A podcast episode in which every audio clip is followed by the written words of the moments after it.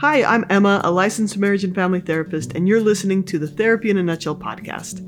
It's my mission to create easy to understand educational content about therapeutic skills and topics that anyone can use in their daily life.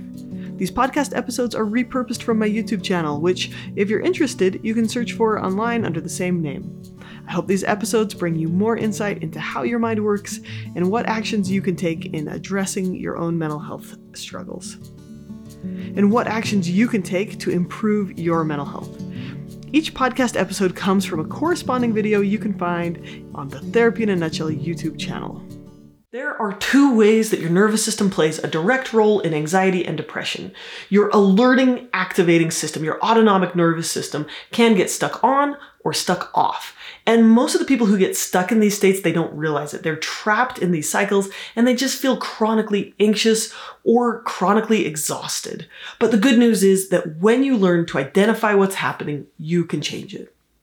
According to polyvagal theory, there are three states of the nervous system. There's safety, also known as ventral vagal or the parasympathetic response. There's activation, which is also known as the sympathetic response or the fight, flight, freeze response. And there's the overwhelm or shutdown response, the immobilization response, which is also known as dorsal vagal, which confusingly is also a parasympathetic response in your nervous system. But it's a more primitive state. So, what does a healthy nervous system look like? You might think that if you're healthy, you're calm all the time, but that's not the case. A healthy nervous system is adaptive and accurate. A person with a healthy nervous system probably spends much of their time feeling relaxed or safe, but when there's a real or immediate danger, they can respond very quickly with a fight, flight, freeze response or even an immobilization response, they can take action and then restore their sense of safety quickly. So a healthy nervous system has a broad range of emotions. You can feel calm, love, activation, excitement, stress, right? But also joy and fun.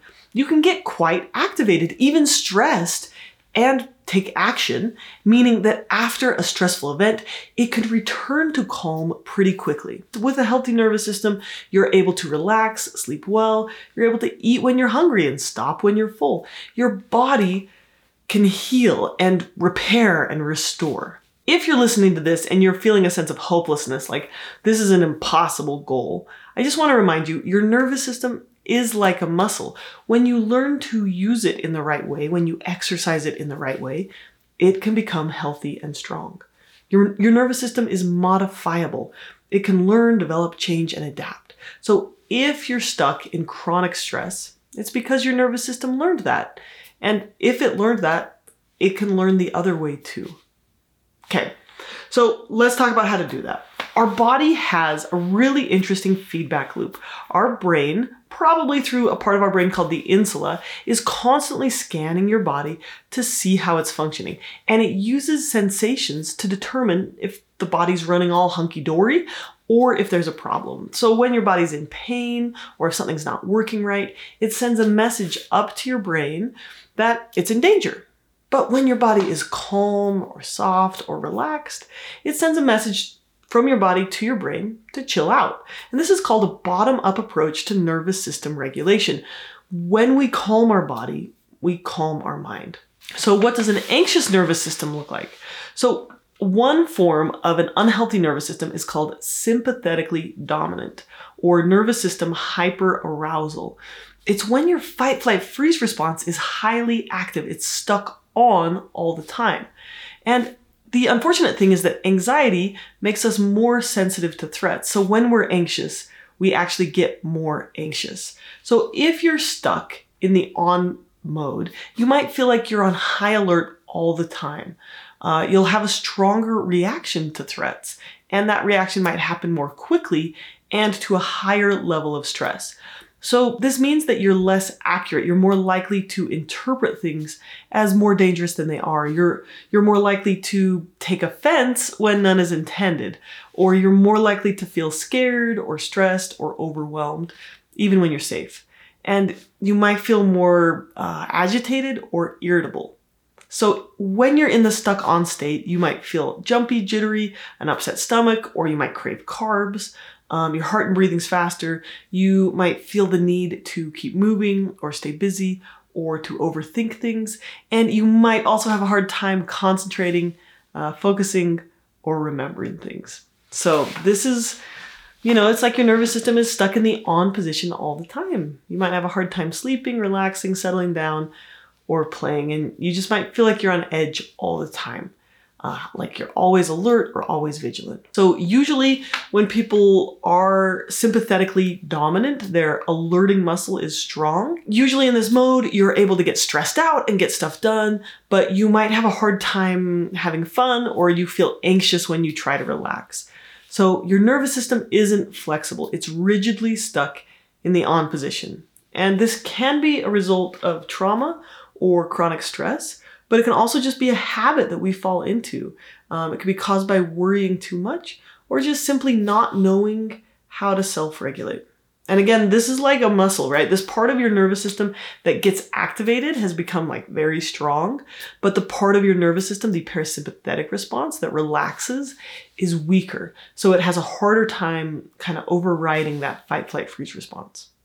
But like a muscle, what you exercise, you strengthen. So you can rewire this. Um, through a constant process of nervous system regulation, uh, you, you can check in with your body multiple times a day, multiple times an hour.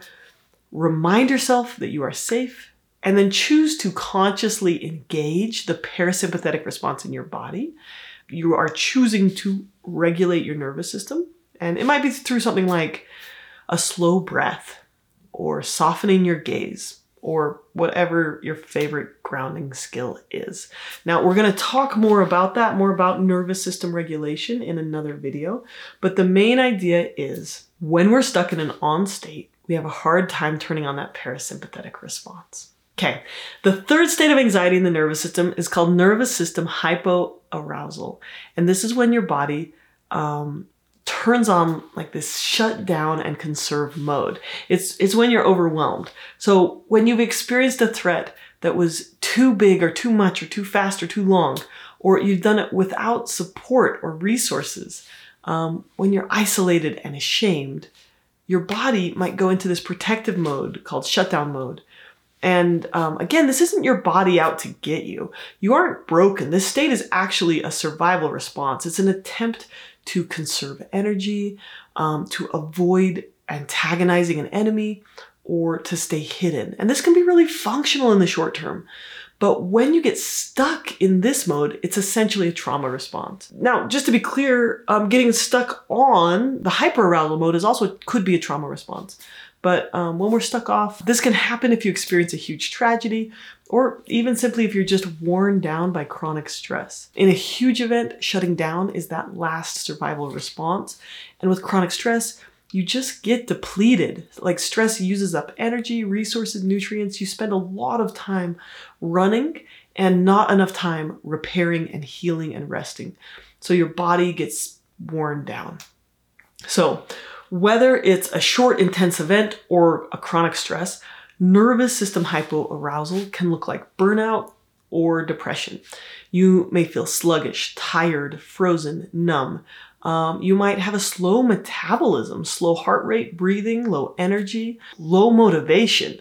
I mean, why try if everything's impossible and awful, right? You might have a hard time feeling pleasure or excitement. There's cognitive symptoms too. Uh, so, hypoarousal impairs creativity. People describe like a brain fog. Um, it slows thinking, it seems to impair memory and concentration, and it's shown to uh, contribute to poorer problem solving and uh, difficulty initiating and completing tasks, and also contributes to procrastination. This state of nervous system hypoarousal, does that sound like burnout to you? Does it sound like depression to you? Like, it's crazy to me that no one is talking about the nervous system aspect of these conditions. Chronic stress or severe stress or trauma can lead to these physical symptoms of hypoarousal. If you're in this stuck off state, you might also experience like social withdrawal, uh, decreased sexual desire, a lack of interest in hobbies or activities that you used to enjoy. Now, sometimes this does look like these quick bursts of energy or exertion, like you sprint and get something done, and like panicky action, and then you collapse into exhaustion. Just because you may be experiencing this, uh, nervous system hypoarousal, it doesn't mean that it's permanent. You can retrain your nervous system. Um, treatment for this state, I think, requires maybe three steps. And the first one is self care to restore physical resources or getting safe in the first place, right? But to restore these physical resources sleep, nutrition, rest, uh, taking care of your body with like medical treatment and support or exercise. And then the next step to get to get back to that state of safety is um, activation. So you have to actually get moving. You have to move through the polyvagal ladder through activation to return to calm. And then lastly, you know, you've got to create a sustainable approach to solving problems. So finding a way to face and solve problems so that they don't become overwhelming all the time for you. So whether that's, you know, getting your financial ducks in a row, sticking to a budget, or setting boundaries with people, or learning to actively accept what you can't change, you you've got to learn to restore and return to a sense of safety. Okay, so I've mentioned trauma a couple of times in this video and throughout this course. What does trauma have to do with this? So, trauma, or at least my understanding of trauma, is your brain and body's deep learning system. When you experience an extremely painful or dangerous or threatening event or a chronic stressor for years, anything that overwhelms your ability to respond, trauma is your nervous system's subconscious way to record those circumstances and create quick reactions.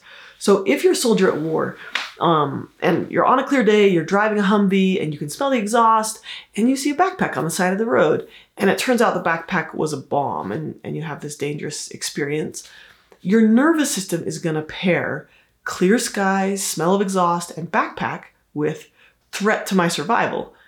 Okay, and so that's like a deep learning system.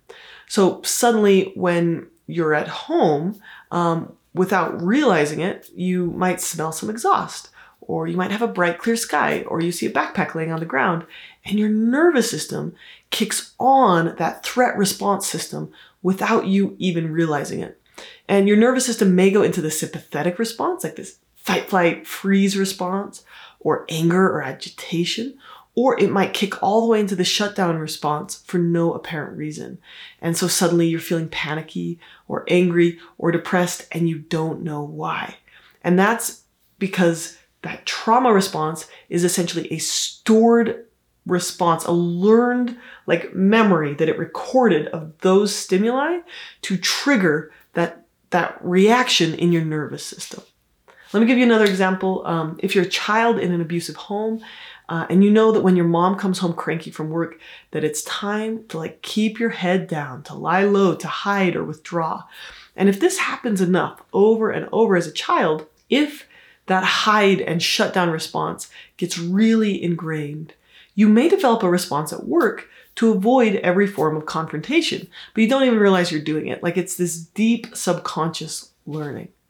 So, so this is one way to understand trauma is to see it as deep and a subconscious form of learning that your nervous system does to keep you safe from threats.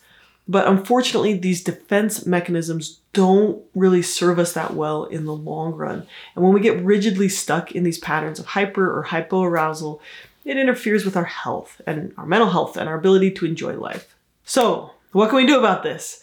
We can't just treat anxiety or trauma or depression or burnout in our head or in our thoughts.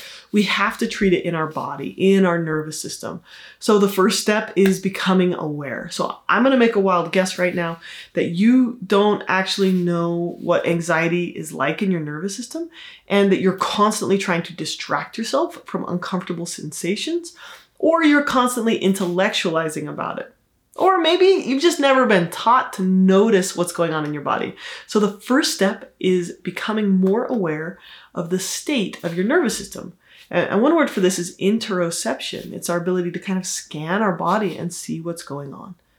So in the next section, I want you to use the workbook to explore what anxiety feels like in your nervous system, what the activated hyperarousal response feels like, and what the shutdown response feels like.